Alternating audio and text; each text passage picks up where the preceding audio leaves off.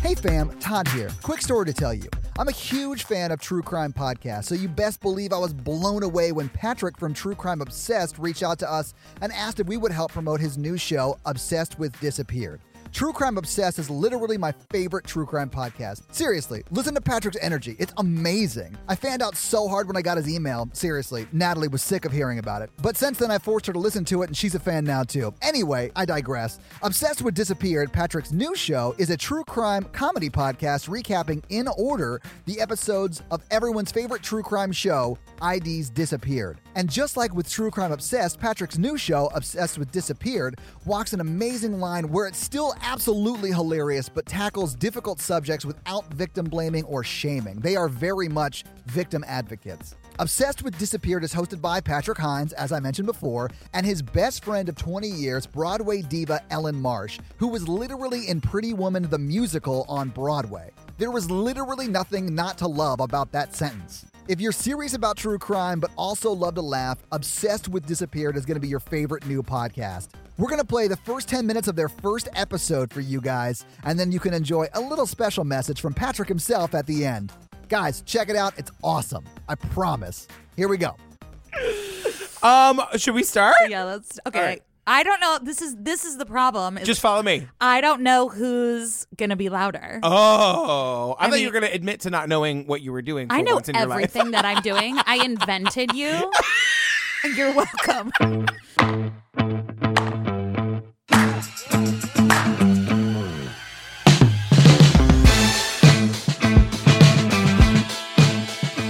Uh, hi there. Hi. Um, hi you guys. Welcome to episode one of Obsessed with Disappeared. Episode Uno. Uno. For all of our Spanish speaking listeners. you're welcome. Okay, if you're listening to this at any point in the early days of this podcast, you probably are either a Broadway gay that knows Ellen, Right. Or Hey. or you listen to another podcast called True Crime Obsessed, which I make with Jillian Pensavalli. And here's the deal on True Crime Obsessed, we recap true crime documentaries, right? But here's the thing I am obsessed with the cases of missing people. So I wanted to make a podcast where we got to talk about those kinds of cases. And so I thought we would do what I do, which is recap things. So we would tell missing persons cases by recapping the episodes that covered that case on the ID show Disappeared. Why are you you're already yelling at me? I'm excited to be doing this with you. Are you not excited? We can, we can stop right now if you want. Do you hear the lady voice? I have dealt with that lady voice for 20 years. This is the other thing we need to tell the people. First of all, who the hell are you? Oh, literally nobody. Um, my name is Ellen Marie Marsh. So you're from the Broadway. The last count, you've been in five brand new Broadway shows. Yeah. But my biggest claim to fame is I'm Patrick Hines' best friend from the time we were, well, we've known each other for about 20 years Uh-huh. and we met when we were six. Yeah, we. if you're doing the math, you guys, it's not quite adding up. um, the, the one thing I want to say about this podcast, this is not a substitute for watching IDs Disappeared. If you guys do not know this show, go watch it. Yeah. Everybody in the true crime world is obsessed Yeah, with this it's show. really, really well made. It's, It's- really good and it's succinct. I also, I don't know if you know this. Okay. Do you know this? I don't Uh-huh. know. my biggest fear in life since I'm like six is getting kidnapped. Did you know that? I, I didn't know that, but I can I can pretty much guarantee it's never going to happen because you're too fucking loud. That it, I mean, yes, it's been my defense mechanism. That's why I am the way I am. the kidnapper would be midway dragging you out of the car, and, And- you'd be screaming. So the guy, he'd be like, "Oh fuck!" He'd be like, this. fuck this chick, and just drive away. All right, girl, let's dive in. Episode one: the disappearance of Brandy Wells. Where is where is she? she? I mean, like, where is she? Where is she? Where are they? Oh, God, this is so crazy. A passionate young woman, about to get a second chance in life, takes a risk in going to an East Texas nightclub alone. She told me she was going to the club to meet some friends. So this was her one last chance to go out and have a little fun, kick it up. I told her, I said, Brandy, please just be very careful. But when her car is found abandoned on a major interstate, No sign of a struggle. There was no sign of Brandy. Did she run out of gas and get picked up by a trucker, or did she meet somebody at the club? investigators race against the clock to piece together the last known steps of Brandy Wells. The episode is called The End of Innocence. Okay, just to jump right in, right? The, the disappearance happened on Thursday, August 3rd, 2006, right? Which it doesn't really feel like that long ago, but that was a really long time ago. 2006 was a whole other world. Technology was different. Facebook didn't everything- exist? Yeah, smartphones. Smartphones weren't invented No. until 2007. We both had my MySpace pages. flip phones. I don't even know if you were in my top eight. the look on your face. Wow.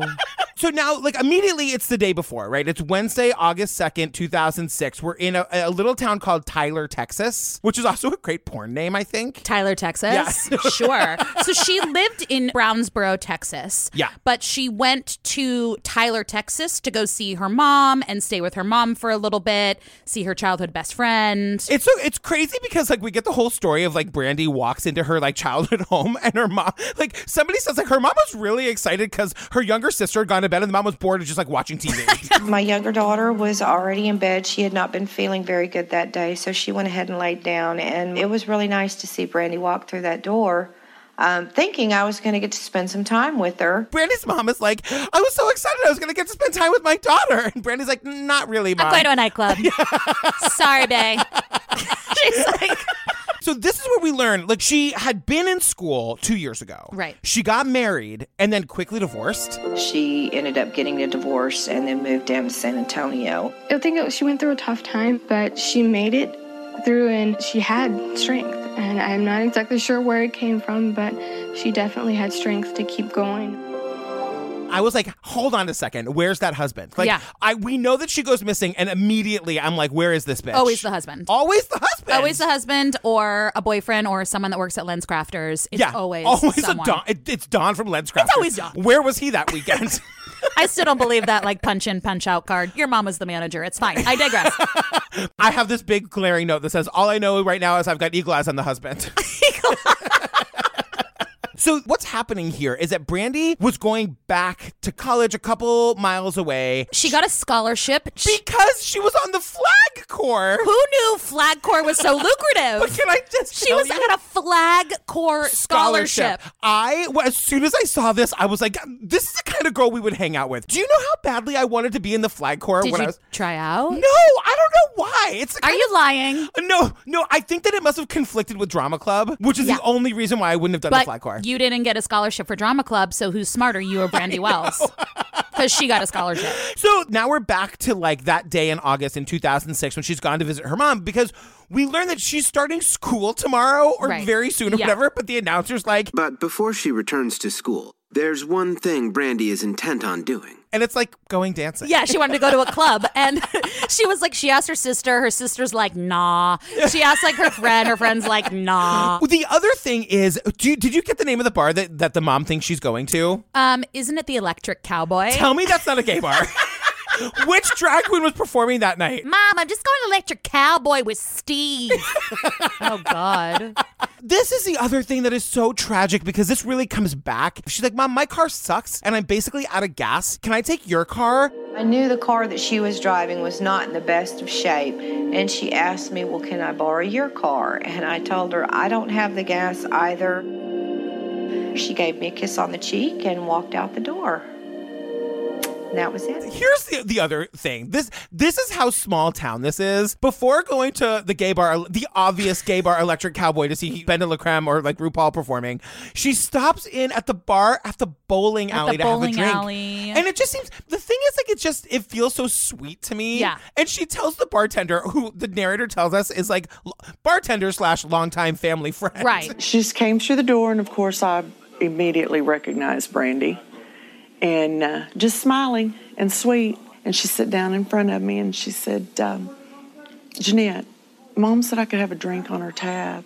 I said, okay. Wait, please Yeah. tell me if you remember what kind of drink she ordered. Uh, I certainly do. She ordered a cherry vodka sour. How gross. They were like, she orders she orders a cherry vodka sour. I was like, ew. That's like all I could think about. So, like, to nobody's surprise, when she leaves, the drink is still half full. I know, She's she like, oh didn't- shit, this is gross. Yeah, she's like, this is actually gross. Um, and she didn't want to like offend Jeanette Green, who like worked at the bowling alley. She's like, thanks, girl. So Jeanette Green is the bartender, and she's saying to us that like she's really cautioning Brandy to be safe because Brandy is telling her, "My mom thinks I'm going to that gay club, the Golden Cowboy or whatever it's called, Yeah, the electric cowboy. the Electric Circus or whatever." And she's like, but I'm not. My gays can't go out tonight. Yeah. So she's like, I'm going to this bar 45 minutes away. Yeah. And Jeanette is saying to her, girl, be careful. Yeah. You don't know what's out there. And in fact, I know another woman who went missing in exactly the way that you're going out tonight. yeah. Her friend, Glenda Moorhead, went missing after leaving a Tyler bar alone over two decades ago. For Jeanette, the similarities are uncanny, right down to the bar stool Brandy's sitting on. Brandy's like, I hear you, girl, but I'm gonna be just fine. When Brandy was sitting in front of me, almost she could have been sitting side by side with Glenda. And I told her the same thing, and she had the same attitude.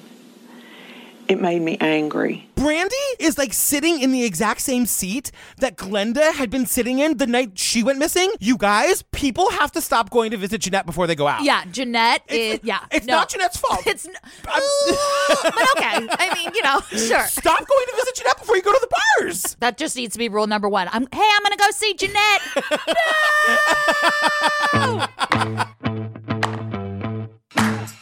Hey there, the horror virgin listeners. It's Patrick. Thanks so much for listening to the first 10 minutes of Obsessed with Disappeared. You can find the full version of episode 1 and the rest of our episodes wherever you get your podcasts. Just search Obsessed with Disappeared. Okay, bye.